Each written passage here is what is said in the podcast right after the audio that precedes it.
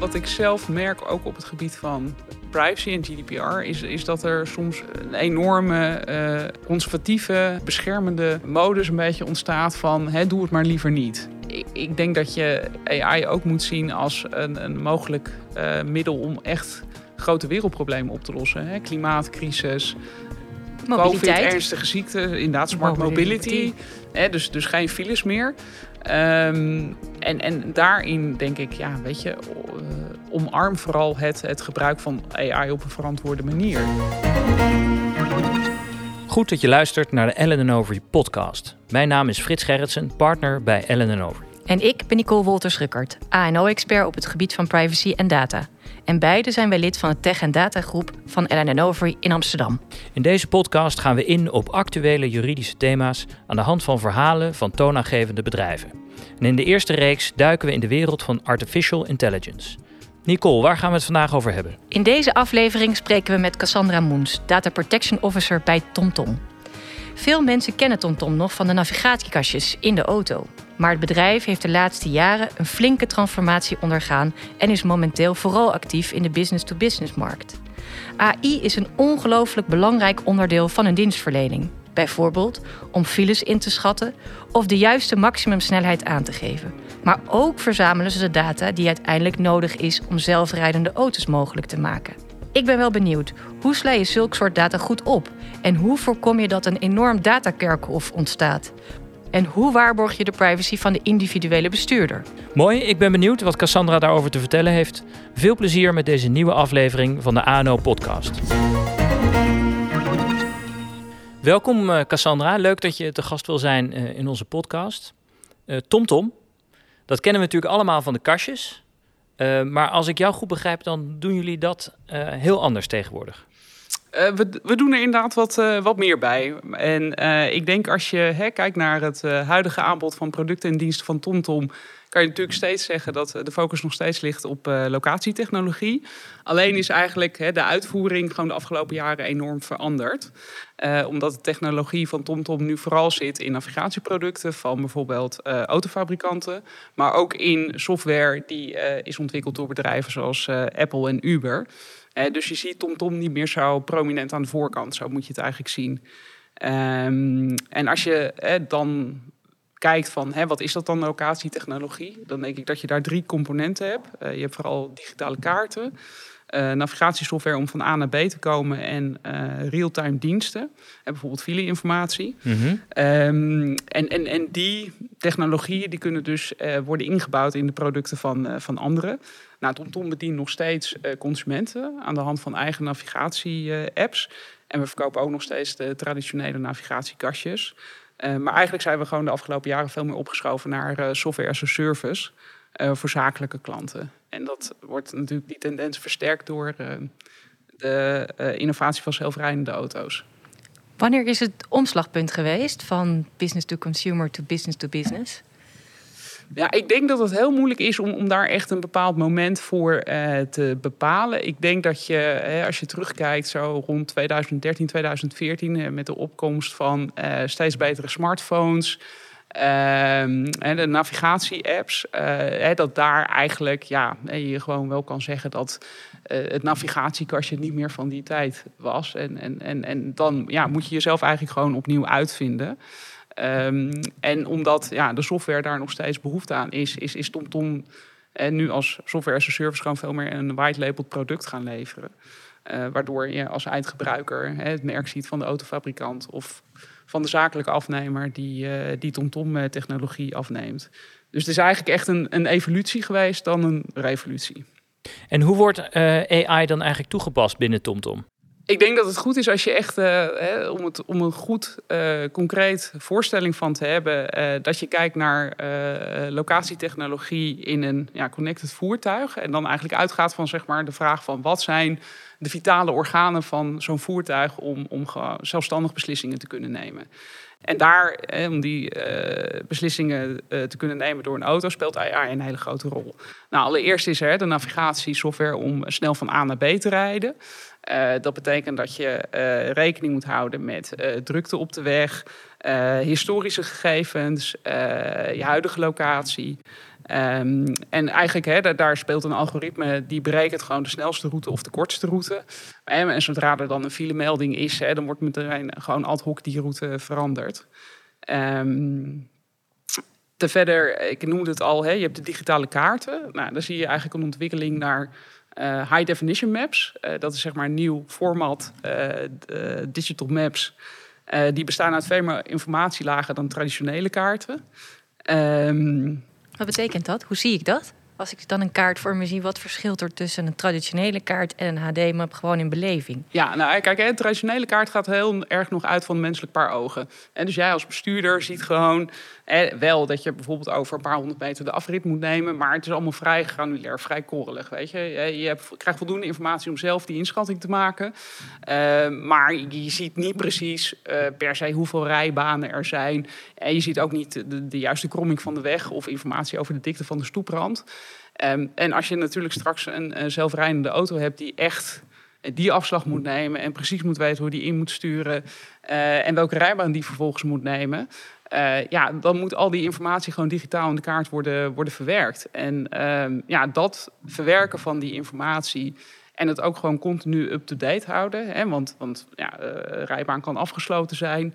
Uh, maar je wil ook hè, dat, dat een uh, zelfrijdende auto in alle weerstypen bijvoorbeeld in staat is om uh, veilig te rijden. dat wordt allemaal gewoon door AI verwerkt in zo'n digitale kaart. Dus dat is dan eigenlijk niet noodzakelijkerwijs een kaart die er voor mij als mens-gebruiker mooier, beter, sexier uitziet? Mm, nou, je ziet, je ziet dus wel veel meer van de omgeving, maar het is, hè, de, het is een digitale opbouw van de omgeving eigenlijk. Dus maar het is vooral in eerste instantie bedoeld om uh, ja, het voertuig te laten waarnemen wat er precies om hem heen uh, zich bevindt. Maar als je kijkt bijvoorbeeld hoe je uh, hoe bijvoorbeeld een, afbeelding van een HD-map eruit ziet, dan zie je dus gewoon echt digitaal de lantaarnpalen opgebouwd, viaducten, infrastructuur. Uh, het, is, het is veel meer gelaagd eigenlijk en veel meer informatie over snelheidslimieten, verkeersborden en, en dat soort zaken.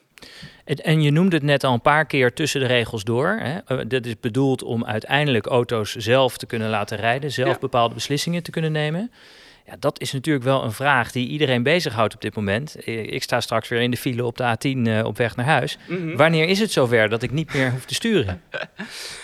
Ja, ik, ik, daar, daar, zijn eigenlijk altijd hè, bepaalde ja, zitten fases. Of het gaat stapsgewijs. Hè. Ik denk als je kijkt naar de auto's die nu op dit moment op de markt komen, dan, dan is daar gewoon eh, op een bepaald traject is daar hele uitvoerige ondersteuning. Bijvoorbeeld hè, Adaptive Cruise Control, hè, die mm -hmm. zich nu al aanpast aan de snelheid van het voertuig voor je. Parking Assist. Uh, lane change warning. Um, en waar je nou eigenlijk naartoe wil, ook hè, het voorbeeld wat jij noemde met de veranderende snelheid, is dat je eigenlijk, um, hè, jij rijdt als bestuurder inderdaad ergens en je ziet dat het snelheidsbord uh, verkeerd wordt aangegeven. Je geeft dat bericht gewoon, dat mailtje via je kaart. dat wordt ontvangen door de map provider TomTom. AI herkent dat, verwerkt die data. En eigenlijk de bestuurder die ja, een paar seconden achter jou rijdt, die moet dan eigenlijk al de meest actuele versie van die kaart hebben. En dat is iets wat, wat eigenlijk nu volop in uh, ontwikkeling is. En, en, wel op de planning staat, omdat ja, dat het de komende jaren steeds meer wordt uitgerold in, in auto's. Hè, dus die automatisering hangt heel erg af van de kwaliteit en de ontwikkeling van HD-maps. En even concreet, hè, ik heb zelf een frustratie. Ik heb een ouder navigatiesysteem wat op de A2 nog steeds heel vrolijk aangeeft dat ik daar 130 mag, terwijl ik daar toch al een tijdje alleen maar 100 mag. Hoe ga ik als gebruiker van misschien zelfs een ouder navigatiesysteem, maar dan een nieuw navigatiesysteem, merken dat het ineens is aangepast? Hoe wordt mijn beleving anders? Ik denk uiteindelijk toch gewoon echt een nieuwe auto kopen. is geen reclame. Maar, nee, kijk, het, het, lastige is dat je echt de traditionele kaarten kan je niet zeg maar, zelf transformeren naar HD maps. Een HD map moet echt vanaf scratch weer worden opgebouwd. Hè? Dus, dus dat ontwikkeltraject is. Nou, wij zijn volgens mij in 2015 al begonnen. Want je moet eerst weer alle wegen in kaart gaan brengen in een ander format, technologisch format, dan bij zeg maar, een kaart die door mensen uiteindelijk wordt gebruikt. Uh, dus dus daar, daar zit gewoon zoveel werk in qua, qua data sourcing. Um, en maar wat ik zeg, nu zit je echt in de fase dat je gewoon een eindproduct aan het zien bent. En dat het wordt getest en, en, en, en, en, en langzaamaan wordt, uh, wordt uitgerold in, in nieuwe auto's. Ehm, kijk, wat het voor jou het belangrijkste betekent, is dat je eigenlijk naar de volgende stap gaat van zelfrijdende auto's. Hè. Ik zei het al, we hebben nu heel veel ondersteuning nog van bestuurders op, op, op, bij bepaalde handelingen. En straks krijg je gewoon hè, dat die handelingen door een auto kunnen worden verricht en ja, eigenlijk um, vrij vloeiend in elkaar overlopen. Dus hey, je krijgt dan gewoon dat je hele stukken, hè, dat je bij sprekers hier in Amsterdam vertrekt, gewoon naar de A10, hè, dat dat hele stuk automatisch kan. Dat je uh, weer van de A10 ergens de afslag nemen. Uh, naar bijvoorbeeld, uh, nou noem het even Den Haag, hè, dat je dat, dat traject, of nou, misschien met bepaalde onderbrekingen, maar zo volledig automatisch mogelijk kan, uh, kan laten, ja, laten rijden, je laten rijden door, door je auto, om het zo maar te zeggen. Ja, interessant. Ik ben benieuwd. Dus dat betekent eigenlijk dat die, dat die auto zelf ook gegevens gaat verzamelen uh, en dat die weer, weer uh, via live updates weer terugkomen in andere auto's die jullie producten gebruiken? Ja, en, en het wordt ook steeds, hè, het belangrijkste is ook dat natuurlijk een auto waarneemt wat er op dat moment gebeurt. Ik noemde al het voorbeeld van all weather. Ja. Je kan zeggen dat een, een HD-map moet ook informatie geven over het wegdek. Nou, het is nu prachtig weer. Dus de HD-map geeft gewoon aan, nou, het is zonnig weer, eh, geen plas op de weg, dus je hoeft de snelheid niet aan te passen.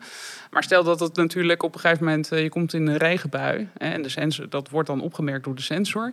Die geeft die informatie door. Kijk, en dan moet zeg maar, de HD-map gaan schakelen. En dan moet er een, een andere informatie uh, aan een auto worden doorgegeven. Dat er misschien wel plassen op, op de weg kunnen ontstaan. En dat je moet oppassen voor slipgevaar. Nou, en dat, dat informatiespel en die interactie. Het, daarvoor heb je dus ook gewoon hele goede sensorobservaties nodig. Dus, dus ja, je krijgt eigenlijk steeds meer een, een ecosysteem van, van data en interactie. Um, naarmate een, een, auto steeds uh, ja, autonomer gaat, uh, gaat rijden eigenlijk. Dat betekent dus ook dan, zou, zou ik denken, dat, dat die auto steeds meer zelfstandig straks ook data gaat creëren en verzamelen in die omgeving. Dat wordt allemaal naar TomTom gestuurd. Daar moet TomTom weer wat mee. Nou, het, het, het, we kijken wel bijvoorbeeld ook steeds meer naar, naar lokale toepassingen. Hè. Ik, ik denk dat je, hè, we hebben het nu nog steeds over voornamelijk objectherkenning. Dus hè, ja. herken je het wegdek, herken je een ander verkeersbord, herken je een, een nieuw gebouw of een wegafsluiting daar, daar zit natuurlijk niet zo, is allemaal niet zo heel privacy sensitief. en, mhm. en, het is meer hè, dat je op een gegeven moment moet zeggen, de data is verouderd en uh, het moet gewoon om de zoveel tijd uh, weer ververst worden. Um, maar het, het wordt eigenlijk pas uh, interessant ook vanuit privacy-oogpunt op het moment dat je ook naar rijgedrag van de bestuurder gaat kijken. En dat is eigenlijk de, ja, de volgende fase na objectherkenning, waar je ook AI voor gaat inzetten, is eigenlijk het doen van beschrijvende analyses. Dat je bijvoorbeeld kan zeggen, ik uh, als verzekeringsbedrijf, ik wil gewoon demografische gegevens, transacties, maar ook iemands rijgedrag meenemen in echt een autoverzekering op maat, met op maat gemaakte premie. Waarin bijvoorbeeld, hè, stel je rijdt heel veel in je eco-drive, dat dat ook invloed heeft uiteindelijk op de hoogte van je premie, je all-risk en dat soort zaken. Je hebt het net over eco-drive, maar welke data of analyses kunnen jullie nog verder doen?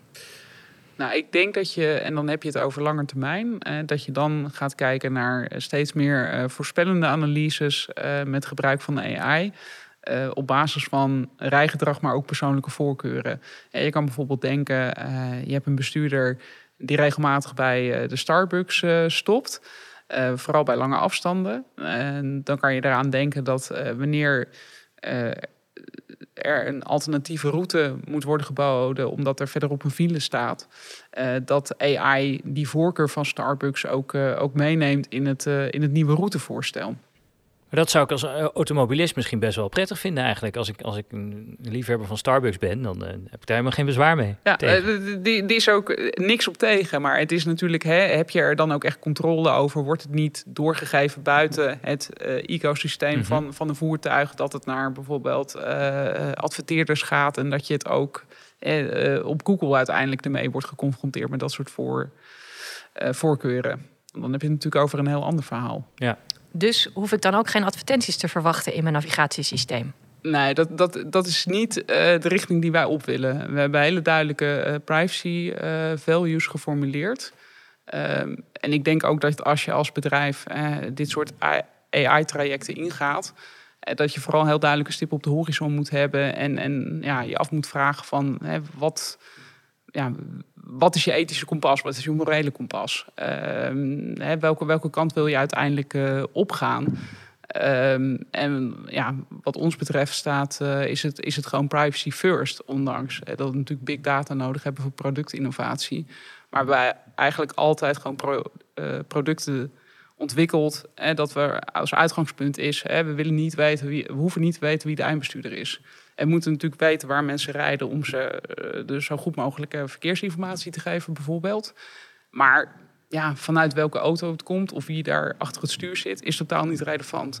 Dus dat vertaal je dan ook gewoon in je interne processen en je ja, dataverwerking, om het zo maar te zeggen. En jouw taak als uh, DPO, hoe is legal last one involved? Of is er een core team? Hoe hebben jullie dat geregeld? Uh, intern? Nou, wat, wat, hè, wat we vooral uh, heel erg op hameren is, is privacy by design. Wat natuurlijk een heel abstract begrip is. En ik denk nog steeds voor heel veel bedrijven. Hè, ja, wat is het nou precies? Want als je kijkt naar de, de word je daar ook niet per se heel veel wijzer van in de praktijk. Uh, maar het is wel iets wat, wat zeg maar tussen de oren van bijvoorbeeld software developers gaat zitten en uh, data scientists, omdat uh, je dan ook gewoon bij hen duidelijk maakt dat het vanaf de, de ontwerpfase al. Je moet kijken naar privacy. Dus, dus in dat opzicht hebben we wel ja, privacy by design bij een aantal afdelingen gewoon wel heel erg uitgerold dat, dat, software dat wordt meegenomen in de softwareontwikkeling. en op een ja, niet al te rigide manier, maar wel gewoon goed gekaderd. dus, dus, dus je gaat al heel, in een heel vroeg stadium al heel duidelijk een, ja, toch wel flexibel kader probeer je op te stellen. Uh, waarbij je ook uh, componenten vanuit bijvoorbeeld een privacy impact assessment meeneemt. Mag ik dat vertellen dat het een soort blauwdruk is geworden? Dat je bij ieder project, ieder ja, AI-project dat jullie toepassen? We, kijk, we, we, hebben gewoon een aantal dingen waar mensen op moeten letten. Hè? Bijvoorbeeld, eh, wat is de controle van de eindgebruiker? Uh, welke juridische grondslag is van toepassing? Hoe ziet straks het privacy statement eruit? En dat zijn gewoon echt vragen die heel vroeg in een ontwikkeltraject al gewoon beantwoord moeten worden. Dus, dus ik, dwing zeg maar ook mensen om vooruit te kijken. En heb je altijd antwoorden? Want dat is een van de mysteries rond AI. Hè? Data minimalisatie, AI, big data, je noemde het daar straks al. Ja. Hoe, wat, hoe ga je om als organisatie met die uitdagingen? Um, ja, goed, goede vraag. Um, het, we hebben ook wel heel erg duidelijk een, een zeg maar een, het trial en error stuk, of het testen en valideren en het uiteindelijke productie. Hè. Dus, dus wat je ontwerpt in het begin moet natuurlijk ook nog heel goed getoetst worden, getest worden. Nou, dat is allemaal heel duidelijk afgebakend. Daar heb je ook aparte testgroepen voor, om het zo maar te zeggen, binnen, binnen TomTom of eigenlijk binnen je eindgebruikers via een uh, bepaalde forum. Um, en, pas dan kom je natuurlijk erachter of het in de praktijk werkt. En dan moet je weer eh, dingen aanpassen. Uh, maar we gaan niet zomaar iets, iets in productie brengen als dat, uh, als dat allemaal nog, gewoon nog niet duidelijk is. Dus, dus hey, je, hebt, je hebt het stukje van trial and error. En op een gegeven moment dan zeggen, nou, dit, dit, is een, dit zien we als iets wat ook gewoon uitvoerbaar is. Um, ja, en dan ga je het echt richten uh, naar, naar een minimum viable product, zeg maar, ontwikkelen. En dat gaat er dus eigenlijk vanuit dat je um, ofwel een statische hoeveelheid regelgeving hebt, hè, waar je je ontwerpproces op, op, op aanpast van mhm. tevoren, mm of dat je kan voorspellen waar de regelgeving naartoe gaat. Nou, ik, ik, ik vind zelf wel dat je. Eh, wij zijn natuurlijk ook een wereldwijde speler. Dat je natuurlijk bepaalde elementen zie je in elke ja, uh, wetgeving van privacy wel terugkomen. Mm -hmm. En ik, ik probeer het vaak ook nog wel iets te vertalen naar meer algemene principes. Ik noemde net al hè, controle bijvoorbeeld van de eindgebruiker. Nou. Hoe die invulling is, of het bijvoorbeeld gaat om opt-in of opt-out, kan natuurlijk per, per uh, regio verschillen. Uh, maar wat onze leidraad is, is dat we gewoon, we nemen in principe de strengste norm. Ja. Waarbij we zeg maar, de GDPR als uitgangspunt nemen, omdat we natuurlijk ook in Nederland het hoofdkantoor hebben. Uh, en daarvan wijken we eigenlijk af, tenzij het in, lokaal inderdaad strenger moet. Dus het is, het, het is een hybride systeem. Um, maar als je het ja, een beetje vanuit de principes benadert, um, dan, ja, dan kom je eigenlijk in de meeste uh, landen en regio's wel, wel goed terecht hoor. En, en hoe kijk je dan naar de regelgeving die er nu eh, is voorgesteld uh, op Europees niveau? Als je, als je dat dus zo mm -hmm. bekijkt, wat is je, wat is je verwachting? Uh, nou, ik vind het in ieder geval goed dat uh, AI dat het, uh, dat het risico gebaseerd is. Hè, dat het heel erg uitgaat van high risk AI en niet one size fits all. En, maar alles moet door een ja, bepaalde oefening, om het zo maar te zeggen. Um, waar ik wel nog een beetje mijn twijfels bij heb, is ik, ik vind het zelf heel erg ingegeven vanuit productconformiteit, productaansprakelijkheid, productkwalificatie. Hè? Eh, zoals je een, een, ja, een hardware, precies. Iedereen kent dat, hè? dat logootje voor speelgoed precies, wat je aan de achterkant ziet staan. Nou, als je, hè, dat je zegt van inderdaad, speelgoed moet aan bepaalde eisen voldoen. Hè? Qua kleur, het mag niet afgeven, het mag niet chemisch zijn. kinderen moeten aan kunnen sabbelen veilig. En ik, ik, ik vind dat wel heel lastig om daar die lijn te trekken bij AI, AI, want het is continu in beweging. Het is niet statisch. En dat is het natuurlijk wel als je, als je de, het concept leest. Dus ja, hoe dat in de praktijk dan uh, uh, goed uitgewerkt kan worden, dat, uh, dat vind ik lastig in te schatten. Is de tekst wel een inspiratie voor jullie? In, hoe bedoel je dat? Nou, bijvoorbeeld, er zitten heel veel uh, risicomanagement cycli in, uh, cycli in. Er zit in hoe ga je om met test- en trainingdata. Ja. Uh, er zit best wel veel procedurele aspecten aan. Heb je er nog iets uitgehaald waarvan je denkt: hé, hey, dat is interessant voor ons om te implementeren als organisatie? Nou, wat, wat ik, wij hebben zelf een quality management systeem. Uh, dus hè, daar, daar zie je dat procedurele aspecten ook in terugkomen. Um, en, en dat is wel iets wat ik ook hè, als, wil gebruiken als een soort centrale speel om, om daar uiteindelijk ehm, AI-principes of bepaalde governance uh, aan te toetsen. Um, maar wat ik zeg, ik, ik, ik vind sommige uh, onderdelen wel heel eh, lastig in de uitvoering. Hm. je noemde al het voorbeeld van een CE-stempel. Hoe, hoe, hoe doe je dat? precies, hoe, hoe ziet dat er dan uit? En het wordt dan ook wel weer ergens een soort, ja, vrij formalistisch in mijn, uh, mijn mening. Um, Mag ik je nog een vraag stellen zeker, daarover? Want ja? er heeft mij wel een dingetje verbaasd en ik ben wel benieuwd naar jouw mening. En dat is dat er heel weinig gezegd wordt over de transparantie van AI richting de eindgebruiker. Mhm. En je noemde het net zelf al, de controleerbaarheid hè, van de mhm. gebruiker. Mhm. Hoe vind jij dat dat uiteindelijk in het voorstel terecht is gekomen? Ja, ik, ik, ik weet niet of het ook per se daarvoor bedoeld is. Ik vind daar zelf bijvoorbeeld hè, de bepaling in de GDPR over automated decision making en, en, en, en de nuances die daarin staan al, denk ik, voldoende leidraad bieden om ook discriminatie en, en bias uh, output, om, om daar ja, tegen in geweer te komen.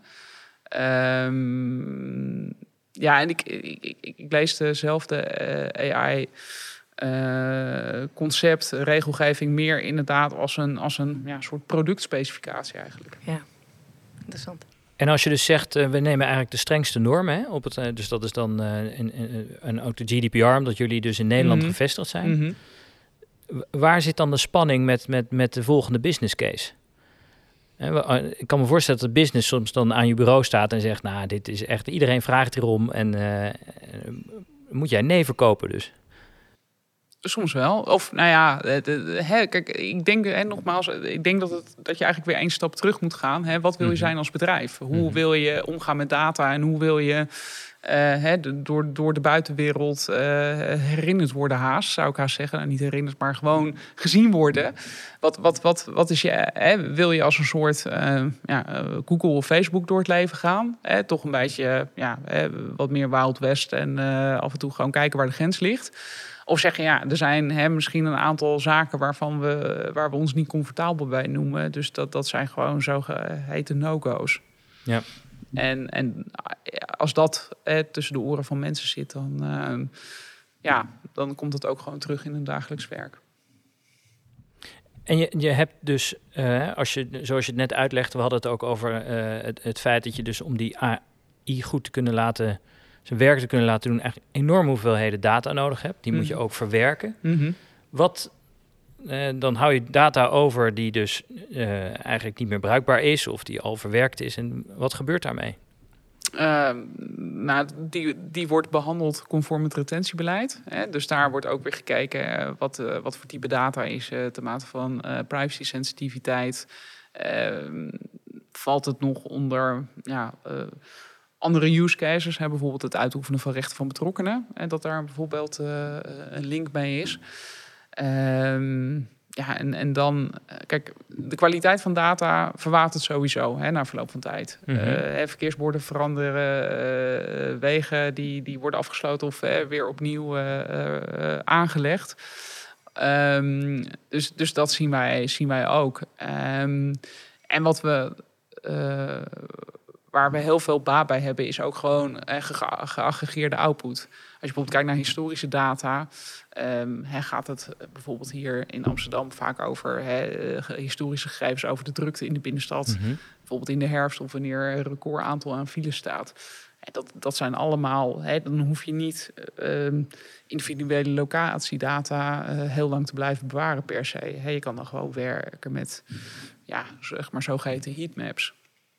Om dan nog steeds een, een, goede voorspelling te doen als, als een ja, soortgelijke regenachtige herfstdag zich weer, zich weer voordoet. Maar uh, kun je, om even ter verbeelding, hè, voor de ontwikkeling van die HD-maps, ja. kun je in kwantiteit uitleggen hoeveel data je daarvoor nodig hebt om uiteindelijk te komen tot dat eindproduct?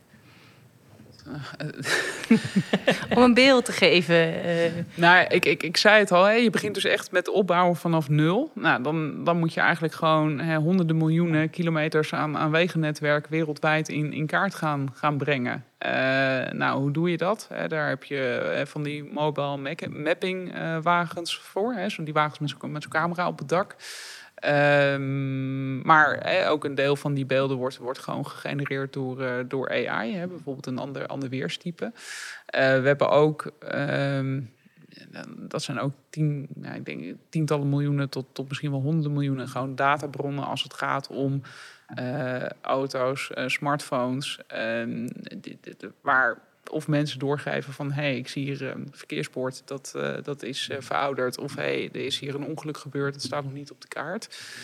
Uh, locatiedata, om bijvoorbeeld vast te stellen of het ergens heel druk is en er een file gaat ontstaan. Ja, en in, in de dus ontwikkeling dat... van die HD-map bewaar je dan wel, dat is nog hele specifiek, bewaar je dan wel al die data? Want je bent natuurlijk in, nog in ontwikkelingsfase. Ja, maar het is, het is, het is natuurlijk wel. Um, uh, hoe moet je het zeggen? Um, het werkt, het is, het is, het is uh, soms ook wel weer laag op laag op laag, om het zo maar te zeggen. En als je dan een, een laag eronder wegtrekt, dan, dan stort de boel in, om het zo maar te ja. zeggen. Dus, dus je, je, je moet wel kijken hoe, uh, in hoeverre bepaalde informatie zeg maar, in een product weer is geïntegreerd. En als we nou over 50 jaar en we kijken terug naar deze tijd waarin al die AI-ontwikkelingen zijn geweest. Denk je dan dat er een soort data-kerkhof ontstaat? Omdat natuurlijk, jullie zijn niet de enige. Hè? Mm -hmm. dat is, hoe kijk je daar tegenaan? Ja, ik, ik denk dat er. Het, kijk, het is. Het is um, ik, ik denk van wel, want dat is misschien eigenlijk al als je kijkt naar hè, de, uh, de strategie die uh, Europa nu uitzet hè, met de Digital Strategy uh, voor data voor de komende vijf jaar. En dan gaan ze ook uit van veel meer data delen tussen overheden en bedrijven en het creëren van common data pools. Mm -hmm. Uh, volgens mij ook voor uiteindelijk de, de innovatie en toepassingen van AI die echt door Europa worden gesteund. Uh, dus, dus er zal ongetwijfeld een periode aanbreken dat je echt kan zeggen, ja, daar, daar is uh, een hele bulk aan, aan, aan data. Uh, aan de andere kant, um, ja, worden denk ik de, de methoden om het om bijvoorbeeld iemands identiteit te beschermen en, en hopelijk ook om te anonimiseren steeds, steeds beter, zonder dat het afbreuk doet aan de kwaliteit. Um, dus, en ik denk dat je uiteindelijk ook wel naar een situatie uh, kunt gaan waarin je kan zeggen: Goh, data hoeft niet meer centraal bewaard te worden, maar je kan het ook uh, lokaal analyseren. Dus bijvoorbeeld in een auto of op een apparaat zoals een mobiele telefoon. En je stuurt alleen geaggregeerde gegevens naar een centrale server. Wat zou je nog willen meegeven aan, uh, aan de wetgever bijvoorbeeld? Wat voor juridische tools zou je nog uh, willen hebben om je werk beter te kunnen doen? Nou, ik, ik, ik zou vooral, kijk, hè, wat, wat ik zelf merk ook op het gebied van uh, privacy en GDPR, is, is dat er soms dat, nou, door ontwikkelingen een enorme um, conservatieve, beschermende modus een beetje ontstaat van hè, doe het maar liever niet. laten we het vooral no-go, nee is nee of data. Ja, en, en ik, ik, denk dat je, kijk, AI ook moet zien als een, een mogelijk middel om echt grote wereldproblemen op te lossen. Hè? Klima klimaatcrisis, Ehm, nou, met COVID, ernstige ziekten, inderdaad smart mobility. hè, dus, dus geen files meer. Um, en, en daarin denk ik, ja, weet je, uh, omarm vooral het, het gebruik van AI op een verantwoorde manier. Um, ik denk ook zeker dat, dat het eh, AI en data, dat dat ja, gewoon onderdeel is van de, de vierde industriële revolutie. En uh, dat uiteindelijk ook hè, de, de regio die um, ja, het, slimst eigenlijk weet om te gaan met het gebruik van innovatief vermogen door het gebruik van AI en data. En tegelijk ook voor uh, ja, de, uh, het weet in te zetten voor de greater good.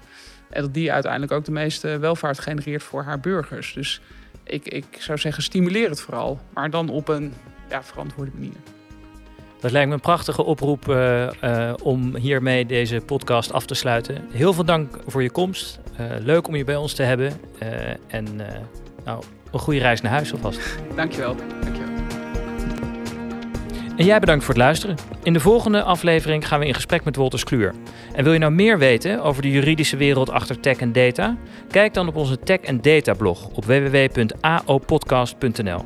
En vergeet je ook niet te abonneren op de podcast om op de hoogte te blijven van nieuwe afleveringen. Graag tot de volgende keer.